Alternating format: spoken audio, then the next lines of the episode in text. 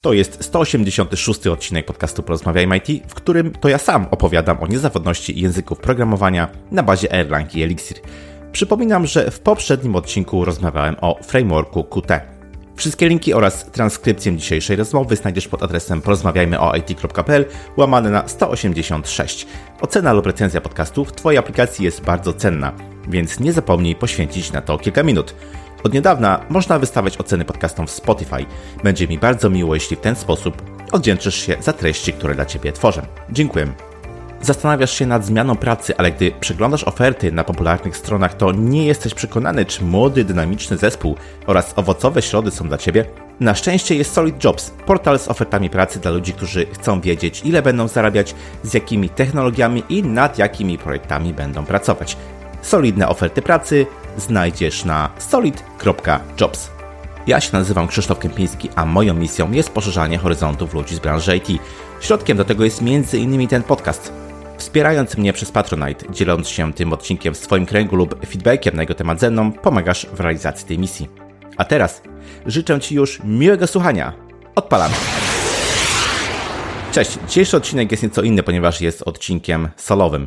Tak naprawdę nie mogę sobie przypomnieć w tym momencie, kiedy ostatnio raz realizowałem właśnie taki odcinek, kiedy to nie ma gościa, nie ma wywiadu, a ja sam wypowiadam się na jakiś temat. Musiało być to chyba dosyć dawno temu, więc e, tym bardziej z pewnym takim entuzjazmem i z, pewną, e, z pewnym powiewem świeżości podchodzę do nagrywania tego e, odcinka. Jestem bardzo ciekawy, czy tego typu treści solowe, czy tego typu treści, gdzie nie ma tej drugiej osoby, z którą rozmawiam, z którą e, wymieniam poglądy, no czy to jest coś, co chciałbyś słuchać więcej? Daj mi koniecznie znać, ponieważ to mi też pozwoli mm, w przyszłości planować właśnie e, odcinki, e, za co Ci oczywiście e, bardzo dziękuję. W dzisiejszym odcinku poruszę temat, który jest mi zawodowo dosyć bliski. Będę mówił o językach, z którymi działam od kilku ostatnich lat które no, są dla mnie takim właśnie też powiewem świeżości, można powiedzieć, bo mm, wcześniejszy okres zawodowy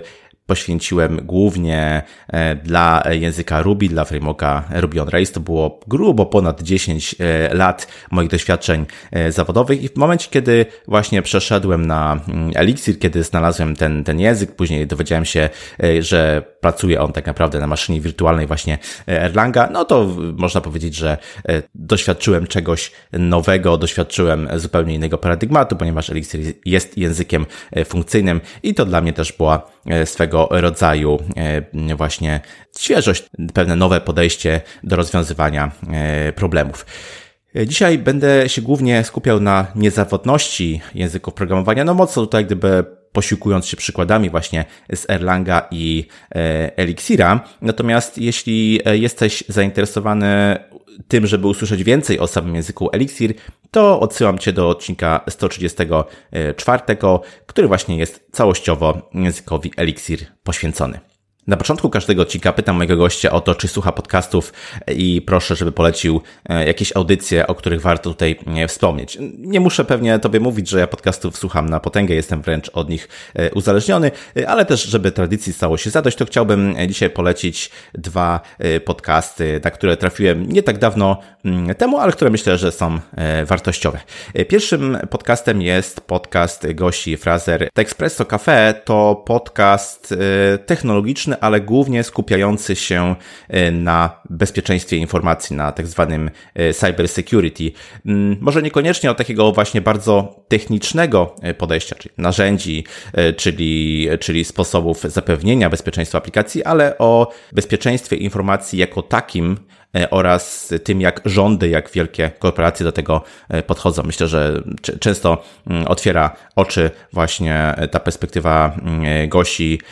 Warto zdecydowanie tego podcastu posłuchać, bo myślę, że wszyscy obecnie żyjemy w takim e, środowisku i takim społeczeństwie informacyjnym, gdzie no, musimy aktywnie o to bezpieczeństwo informacji o nas, informacji z naszego kręgu zabiegać. A drugi podcast, o którym chciałem powiedzieć, jest zupełnie odmienny dla mm, fanów e, może fantazy, dla fanów e, może Sapkowskiego. To będzie naprawdę gratka, ponieważ tym podcastem podcastem jest podcast Michała Kuźniara Słowiańskie Demony. I no, to są takie podcasty raczej krótsze, które opisują, można powiedzieć, wybrane, najczęściej spotykane tutaj w tym naszym kręgu Europy Środkowej demony pojawiające się właśnie w tej spuściźnie słowiańskiej. No, całkiem ciekawy, dobrze opowiedziany podcast, więc zapraszam. A teraz przejdźmy do przedstawienia niezawodności języków programowania, właśnie posiłkując się przykładami z Erlanga i z Elixira. Myślę, że nieraz y, masz okazję w internecie zobaczyć gdzieś tak zwany tryb maintenance, kiedy aplikacja, kiedy y, serwer no, musi być na pewien czas wyłączony, aby określone prace, bądź to związane z e, deploymentem, releasem nowej wersji aplikacji albo podniesieniem jakichś komponentów całego systemu mogły się odbyć. Korzystając z jakiegokolwiek tak naprawdę systemu bankowości elektronicznej, pewnie co jakiś czas właśnie masz e, z tym e, do czynienia. No tak to już się właśnie w tym świecie technologicznych aplikacji webowych dzieje, że ten tryb jest co jakiś czas potrzebny.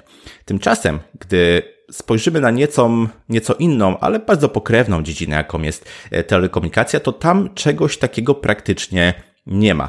Nowoczesne rozwiązania telekomunikacyjne są oparte, można powiedzieć, o komputery, o maszyny, o serwery, centralki telefoniczne, które de facto można by porównać do e, serwerów z takich rozwiązań właśnie webowych. A no, mogę się prawie że założyć, że nigdy nie miałeś okazji usłyszeć gdzieś tam rozmawiając na przykład przez e, telefon taki tradycyjny ze swoją e, babcią, że no niestety mm, musimy tutaj za chwilę włączyć tryb maintenance i rozłączyć połączenie, ponieważ na najbliższej centralce będzie wgrywane nowe oprogramowanie no raczej, raczej się to mm, nie zdarza. No i warto się zastanowić, dlaczego się tak e, dzieje.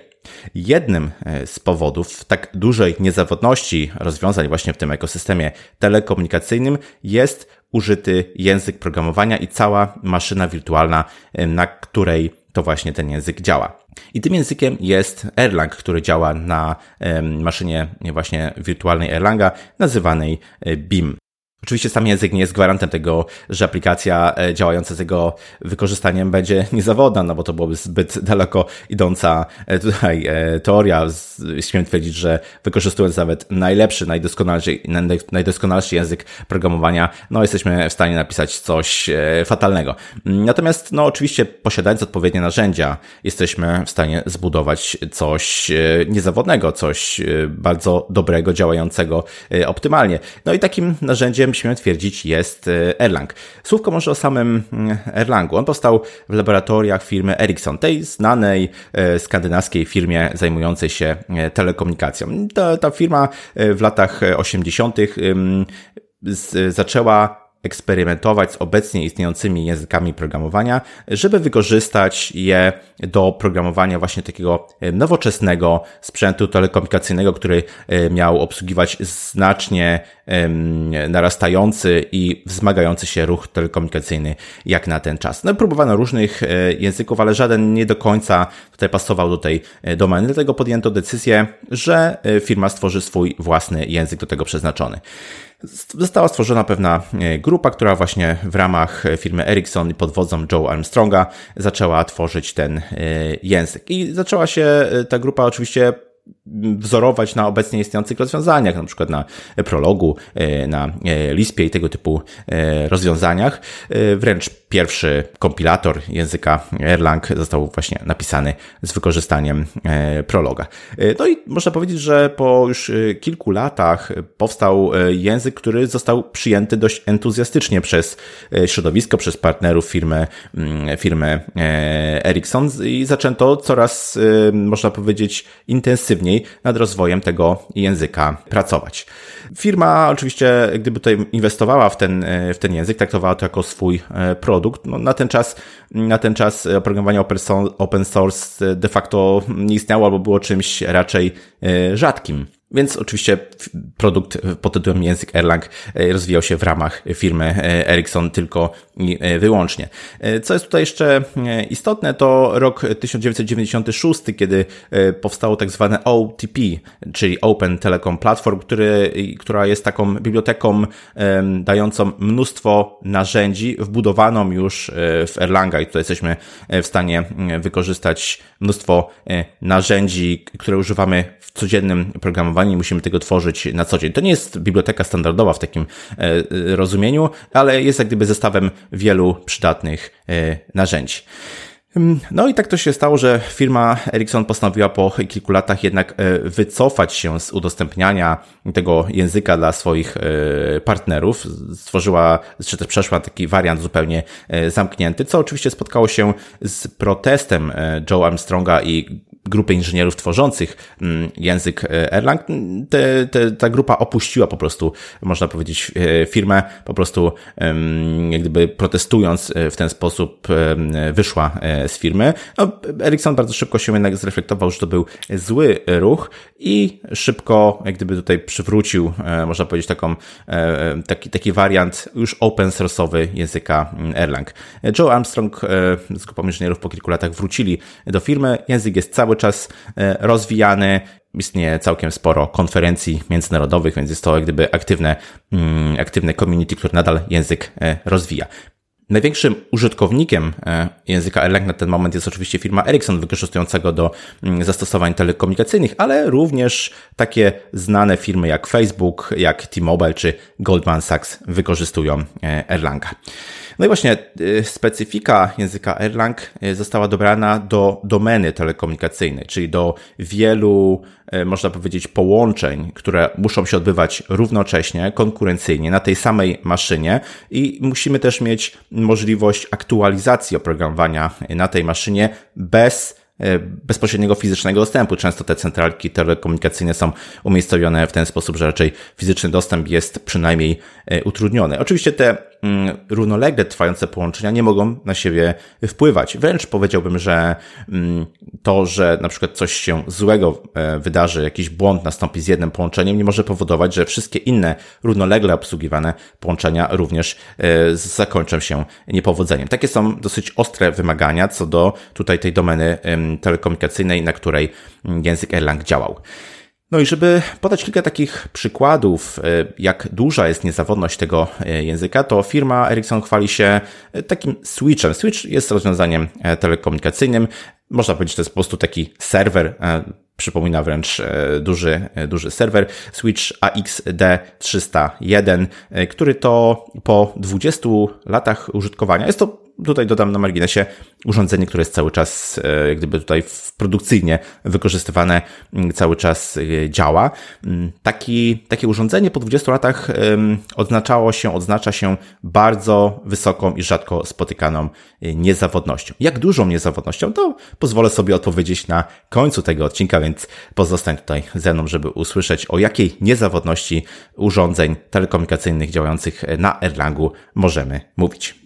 Innym ciekawym przykładem jest y, firma WhatsApp, czy też komunikator WhatsApp, który zasłynął nie tylko z tego, że gdy w 2014 roku był sprzedawany do Facebooka za 19 e, miliardów, zdaje się, e, dolarów, e, to w tym momencie sprzedaży na platformie było 900 milionów użytkowników i tylko 50 inżynierów do obsługi i rozwoju całej aplikacji, a core WhatsAppa jest napisany właśnie w Erlangu. Więc to pokazuje, jak relatywnie niedużo, e, nieduże zasoby ludzkie, e, że tak kolokwialnie to ujmę, są potrzebne, żeby utrzymywać tak wielki e, system konkurencyjnie obsługujący tak wiele połączeń. Natomiast no, Erlang ma pewną dość istotną wadę. Kiedy się na niego spojrzy, to no, nie da się ukryć, że wzorował się na językach powstałych w latach 70. ubiegłego e, wieku. No i ta składnia dosyć e, e, daleko ma do czytelności. To jest, to jest można powiedzieć, taki jeden z głównych zarzutów. I tutaj na scenę pojawia się nasz e, bohater, e, José Valim, e, Brazylijczyk, który zresztą mieszka w Krakowie, tutaj założył rodzinę, który działał w core teamie właśnie frameworka Ruby on Rails. Tam zajmował się w pewnym momencie takim problemem thread safety, czyli trybu działania frameworka na serwerze, kiedy wiele wątków wykonujących ten sam kod no jest w stanie bezpiecznie i konkurencyjnie gdyby ten, ten, ten kod wykonywać. No i Jose sprawdzał, jak podobny problem jest rozwiązywany w innych językach i tak między innymi trafił na Erlanga. Natomiast też go uderzyło to, że czytelność Erlanga nie była na najwyższym poziomie. Powiedział nawet, że zakochał się we wszystkim tym, co znalazł w Erlangu, ale znienawidził to, czego tam nie znalazł. Chodziło mu o to, że y, zakochał się w całym ekosystemie, w całym bogactwie różnych rozwiązań, które już są w Erlangu i, tym, i tej zapewnionej niezawodności, ale brakowało mu właśnie e, community, e, nowoczesnych narzędzi, czytelności e, języka. Postanowił więc to zmienić i w roku 2012 stworzył język programowania nazywany Elixir, który działa na maszynie wirtualnej Erlanga, kompiluje się do tego samego bytecodu, jednak składniowo jest bardzo podobny do Rubiego, czyli do języka, który no, był bliski mm, właśnie autorowi, mm, natomiast no, charakteryzuje się dużo lepszą e, czytelnością, dużo łatwiej się go e, czyta, wygląda po prostu jak nowoczesny język e, programowania. Oprócz wysokiej niezawodności, w Erlangu istotne jest to, że wykorzystuje on cały potencjał y, maszyny. Do pewnego momentu rozwój hardware'u polegał po prostu na miniaturyzacji, na podkręcaniu częstotliwości taktowania procesora. Natomiast w pewnym momencie oczywiście ta bariera e, fizyczna się e, pojawiła, no i zaczęto dokładać kolejne kory do tego samego procesora. W roku 2007 w Erlangu pojawiła się tak zwana obsługa symetrycznej wieloprocesorowości, czyli jak gdyby sama maszyna wirtualna jest w stanie wykorzystać wszystkie kory i z punktu widzenia e, programisty e, nie trzeba nic więcej, e, żeby dany, daną funkcję uruchamiać na przykład na innym korze. To tutaj gdyby maszyna wirtualna zajmuje się tym, żeby zutylizować maksymalnie całą dostępną moc obliczeniową. Kiedy zapyta się przeciętnego programistę o to, co sprawia mu największą największy ból w programowaniu, no to bardzo często usłyszycie, że właśnie programowanie współbieżne jest e, tego typu e, problemem. No wszelkiego typu e, muteksy, semafory i innego typu podejścia problemu, mm, jak zapewnić, żeby program wykonywany właśnie w sposób współbieżny był bezpieczny, sprawiają, że nie tylko pisanie, ale też debugowanie kodu jest problematyczne. Jeśli chodzi o Erlanga czy Elixira, no to wykonywanie współbieżne kodu, czyli można powiedzieć obsługiwanie przez jeden wątek e, pojedynczej rozmowy telefonicznej, jeśli by to sprowadzić do e, źródeł, no leży e, w założeniach, leży u podstaw stworzenia samego języka i ekosystemu, więc naturalnie tam jak gdyby nie mamy tego typu problemu, o czym powiem za chwilę. Zatem Jakie elementy wpływają na niezawodność e, Elixira i Erlanga? To jest kilka takich elementów. Jest to programowanie funkcyjne, jest to zbiór lekkich procesów maszyny wirtualnej, jest to wielowątkowość, o której przed chwilą powiedziałem, oparta na modelu aktorów, jest to supervision tree, hot code swap. I to są e, te elementy, które bardzo często wykorzystujemy, o ile prawie zawsze wykorzystujemy, tworząc oprogramowanie właśnie w Elixirze czy e, w Erlangu, które później jak gdyby składają się na to, że ten program przez nas tworzony jest e, niezawodny. I zacznijmy od samego języka programowania, który jest oparty na paradygmacie funkcyjnym.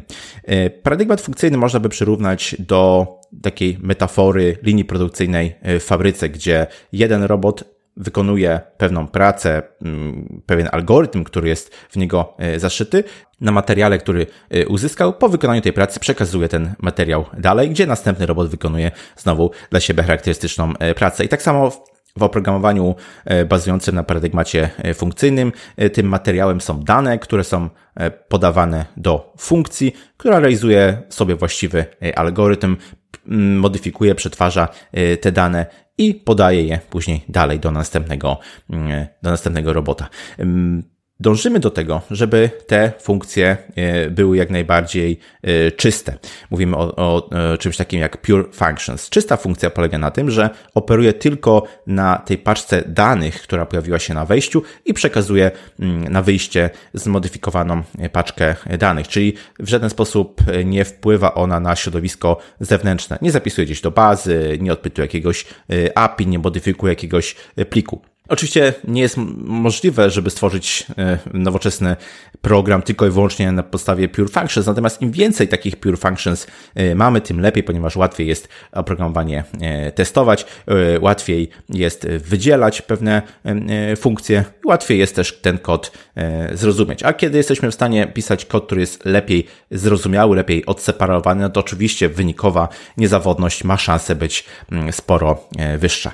W programowaniu funkcyjnym w językach Elixir i Erlang mówimy też o niemutowalności e, danych. Polega to na tym, że raz zaalokowana przestrzeń e, w pamięci, którą powiedzmy nazywamy w jakiś sposób jakąś zmienną, dajmy na to e, A, taka na zawsze tam już zostaje. Jeśli tą zmienną A będziemy chcieli w jakiś sposób zmienić, dajmy na to jest to jakaś tablica danych, chcemy dopisać kolejny element, to tak naprawdę wynikowa tablica będąca efektem dodania te, tego jednego elementu będzie zapisana już y, pod nowym y, adresem, czyli nie modyfikujemy mm, tej pierwotnie zalokowanej przestrzeni, tylko y, alokujemy mm, nową przestrzeń.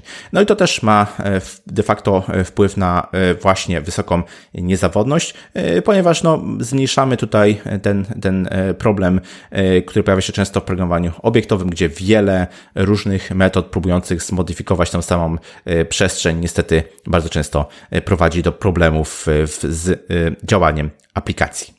Kolejny taki element, który wpływa na niezawodność oprogramowania pisanego w Elixirze i Erlangu to są lekkie procesy maszyny wirtualnej. Działa to w ten sposób, że maszyna wirtualna jest powiedzmy takim jednym procesem systemu operacyjnego. W ramach tego procesu operacyjnego, w którym działa maszyna wirtualna, tworzymy pewne aplikacje. Te aplikacje składają się natomiast z lekkich właśnie procesów maszyny wirtualnej. Te procesy są bardzo małe, ich powołanie praktycznie nic nas nie kosztuje, albo przynajmniej bardzo mało. No i właśnie taka, można powiedzieć, gdybyśmy tak z lotu ptaka na to spojrzeli, taki program, który działa pewnym punkcie czasu. To jest zbiór wielu e, różnych tych lekkich procesów maszyny wirtualnej, które w jakiś sposób mogą ze sobą mm, rozmawiać. Maszyna wirtualna jest, została zoptymalizowana do efektywnego przełączania e, kontekstu i z racji na to, że te lekkie procesy maszyny wirtualnej faktycznie są e, lekkie, powoływane do życia tylko, żeby zrealizować pewne zadanie i później są likwidowane, no to bardzo często okazuje się, że nawet nie ma potrzeby włączania garbage kolektora, ponieważ proces powstaje, ale alokuje jakąś pamięć, wykonuje pracę, jest usunięty i nawet ten garbage collector nie zdąży się e, załączyć. Mm, no i tutaj, żeby podać jak gdyby czy też w jakiś sposób zmierzyć, jak mały jest ten lekki proces maszyny wirtualnej, no to warto powiedzieć, że w przypadku Erlanga jest to zazwyczaj 2-2,5 e, kilobajta, gdzie w przypadku e, Java taki, taki wątek to jest przeważnie 1024, jak nie więcej jeszcze kilobajtów, więc, więc widać jak jakie to są e, różnice i jak relatywnie mało pamięci kosztuje nas właśnie powołanie lekkiego wątku maszyny wirtualnej. Te lekkie procesy maszyny wirtualnej rozmawiają ze sobą na e, podstawie takiego modelu współbieżności, który nazywany jest modelem e, aktorów. Pojedyncza funkcja, która gdzieś tam działa właśnie w maszynie wirtualnej, jest tym aktorem. Aktor ma skrzynkę taką mailową, mailbox, do której to mogą wysyłać listy, można powiedzieć, czyli różnego typu wiadomości, właśnie inne e, wątki. I wykonujemy to w sposób, e, czy też ten wątek wykonuje to w sposób asynchroniczny, czyli jeden wątek wysyła wiadomość do skrzynki odbiorczej drugiego wątku, no i ten wątek, e, do które, który jest adresatem tej wiadomości, oczywiście nie wykonuje tego synchronicznie i odpowiada od razu, tak jak zwykliśmy to robić w przypadku chociażby metod, w przypadku obiektów w programowaniu obiektowym, tylko raczej sobie w pętli procesuje po kolei te e, wiadomości, które e, wpadły, no i co najwyżej w sposób asynchroniczny może odpowiedzieć do tego wątku, e, który tą wiadomość wysłał. No i tu się właśnie pojawiają te dwa istotne koncepty. Pierwszy, że nie możemy liczyć na synchroniczność. Możemy oczywiście poczekać, aż e, dostaniemy tą wiadomość z wykonywaniem e, kolejnego e, kroku, no ale musimy być świadomi, że to się dzieje mm, asynchronicznie. Oraz drugi koncept, pamięć alokowana w ramach tego aktora, czy tego takiego lekkiego wątku, jest tylko dla niego przeznaczona. Żaden inny wątek nie może się do tej pamięci odwołać, co oczywiście wpływa na ogólną, e, podniesioną e, niezawodność, ponieważ mamy tutaj taką wyraźną izolację dostępu do pamięci. Urządzenia telekomunikacyjne muszą charakteryzować się wysoką niezawodnością przez długi e, czas, po to, żeby nie trzeba było tam jeździć, ich serwisować, czy, czy żeby w żaden sposób zdalnie nie trzeba było dokonywać napraw. Mm, bardzo Byłoby to trudne do osiągnięcia, gdyby nie kolejny mechanizm, który jest zbudowany w Elixira i Erlanga, który właśnie wpływa na taką niezawodność w czasie. A tym mechanizmem jest Supervision Tree, czyli często tłumaczone na e, drzewo E, nadzorcze. Polega to na tym, że powołujemy pewne specjalne wątki, nazywane superwizorami, czy też e, nadzorcami, które kontrolują, co się dzieje z procesami wykonującymi e, pracę, pracownikami, workerami. I w momencie, kiedy ten proces zarządzający, ten supervisor zauważy, że coś dzieje się niewłaściwego z podległymi mu e, pracownikami, może w jakiś sposób na to zareagować. Może na przykład powołać nową instancję e, takiego, takiej funkcji, e, może usunąć wszystkie, wszystkich pracowników, czy też wszystkie, wszystkie procesy, wątki, którymi zarządza i powołać ich nową instancję. Ma kilka różnych możliwości zareagowania. Wszystko to w efekcie daje nam tak zwaną samoleczącą się strukturę. No oczywiście tylko te najważniejsze wątki, które e, są kluczowe dla działania aplikacji, dajemy pod taką strukturę zarządzania, jakieś dostępy e, do bazy danych, jakieś e, systemy, które są krytyczne. Mm, wówczas nadzorujemy właśnie, czy taki wątek nadal działał, działa i jeśli coś się z nim dzieje, możemy go zrestartować, co w efekcie właśnie działa nam taką samoleczącą się strukturę. Jeśli coś się dzieje nie tak, to w dużym stopniu i bardzo często dzięki zastosowaniu Supervision Tree taki program jest w stanie sam siebie uleczyć czy przywołać do takiego stanu, w którym może kontynuować swoje mm, działania. Na początku mówiłem o tym, że w tej domenie webowej bardzo często musimy wprowadzić maintenance mode, musimy y, odciąć y, użytkowników po to, żeby wykonać pewne prace. Oczywiście nikt tego nie lubi, ani użytkownicy, y, ani administratorzy, ani programiści, którzy muszą takich prac mm, dokonać. W Erlangu istnieje tak zwany mechanizm hot code swap, czyli takiego gorącego, gorącej podmiany kodu. Jesteśmy w stanie E, zainstalować, czy też można powiedzieć zdeployować nową wersję jakiegoś modułu, e, odpowiednio go tagując, że to jest kolejna e, wersja, mówiąc w jaki sposób ma dokonać maszyna wirtualna migracji z poprzedniego stanu tego modułu na nowy stan. No i maszyna wirtualna, widząc, że pojawił się właśnie taki nowy kod z nową wersją, jest w stanie automatycznie nie tylko to zauważyć, ale również przeprowadzić migrację i zacząć działać z nowym e, kodem, więc nie musimy tutaj jak gdyby niczego zatrzymywać, żadnych e, serwerów, maszyny wirtualnej. Może się to dziać e, w sposób automatyczny. No i takimi projektami oprócz tej domeny telekomunikacyjnej, które wykorzystują Elixira, mm, jest Phoenix, który jest frameworkiem właśnie webowym tego języka, czy też projekt Nerves, który jest z kolei dedykowany do e, urządzeń typu embedded. Tam taka odchudzona wersja maszyny wirtualnej może być zainstalowana, no i z powodzeniem jak gdyby działać na tych e, urządzeniach właśnie o ograniczonych zasobach. Kto oprócz Ericssona korzysta e, z Elixira i Erlanga? Trochę już o tym powiedziałem, ale z takich e, jeszcze bardziej dobitnych przykładów, no warto tutaj powiedzieć, że Spotify, WhatsApp, e, Pepsi czy Discord chociażby, to są firmy, które z tych rozwiązań korzystają. Myślę sobie, że jeśli tego typu duże podmioty, gdyby zdecydowały się na wykorzystywanie Elixira i Erlanga, to też wpływa na to, że musiały stwierdzić, zbadać, że to są rozwiązania o dużych, dużej niezawodności. Podam jeszcze przykład firmy RosePoint, która zajmuje się tworzeniem rozwiązań hardware'owych, e, nawigacyjnych dla statki. I oczywiście tego typu nawigacja, która e, gdzieś tam pływa sobie po oceanach miesiącami, no musi charakteryzować się niezwykle wysoką e, niezawodnością, ponieważ bardzo wiele od niej nie zależy. No i firma RosePoint podała, że bardzo często obserwuje, że te rozwiązania hardware'owe bazujące właśnie na Erlangu charakteryzują się właściwie brakiem błędów od strony maszyny wirtualnej, brakiem błędów od strony języka i bardzo stabilnym zużyciem zasobów. Gdy patrzy się na wykresy zużycia zasobów, to widać, że oczywiście jest tam taki pik początkowy, kiedy to urządzenie, można powiedzieć, jest e, butowane i później dosłownie przez miesiące wykorzystanie zasobów utrzymuje się na tym samym poziomie. Podsumowując, w dzisiejszym podcaście mówiłem o niezawodności języków programowania na bazie Elixir i Erlang i powiedziałem, że takie przymioty tych dwóch języków jak programowanie funkcyjne, lekkie procesy maszyny wirtualnej, wielowątkowość oparta na modelu aktorów, Supervision Tree czy Hot Code Swap wpływają na to, że rozwiązania budowane na ich podstawie po prostu są niezawodne. A teraz obiecana odpowiedź na pytanie, o jakiej niezawodności switcha AXD301 możemy mówić. Otóż po 20 latach działania tego typu switcha, który w sposób produkcyjny obsługiwał ruch telekomunikacyjny, działał na milionie linii kodu napisanego w Erlangu, wynosiła 9 dziewiątek czyli 99,9999999%. De facto sprowadza się to do niedziałania tego sprzętu przez 0,6 sekundy przez 20 lat. Myślę, że to dobitnie pokazuje, z jaką niezawodnością mamy tutaj y, do czynienia.